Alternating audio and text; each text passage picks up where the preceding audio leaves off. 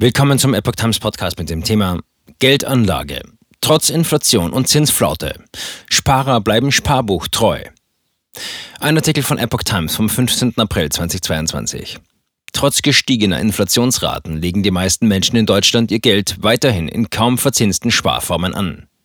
Bei einer Umfrage im Auftrag des Bundesverbandes Deutscher Banken, BDB, gaben 45 Prozent an, Geld auf dem Sparbuch zu parken.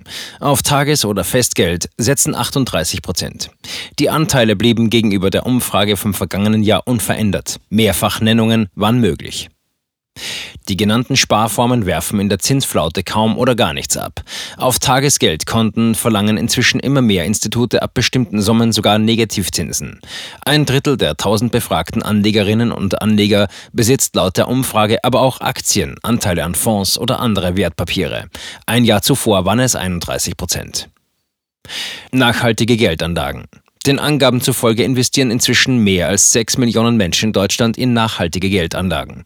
Damit habe sich ihre Zahl seit 2019 mehr als verdoppelt.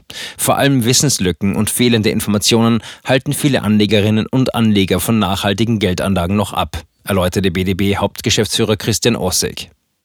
Zwar hat den Angaben zufolge die Hälfte der Befragten schon einmal den Begriff nachhaltige Geldanlage gehört. Rund ein Drittel davon weiß aber nicht, was sich genau dahinter verbirgt. Ossig sieht dabei noch deutlich Luft nach oben, gerade auch bei Menschen mit geringerem Verdienst. Denn noch ist es leider zu oft eine Frage des Einkommens, ob in grüne Anlagen investiert wird.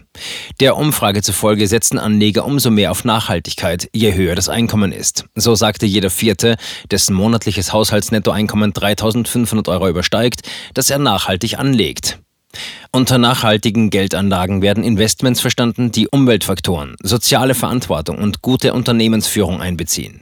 Die EU hatte vergangenen Dezember konkrete Kriterien für klimafreundliche Investitionen festgelegt und trotz breiter Kritik vorgeschlagen, Investitionen in Gas- und Atomkraft übergangsweise als nachhaltige Geldanlagen einzustufen. Erneuerbare Energien sind in dem Klassifizierungssystem namens Taxonomie bereits als klimafreundlich eingestuft.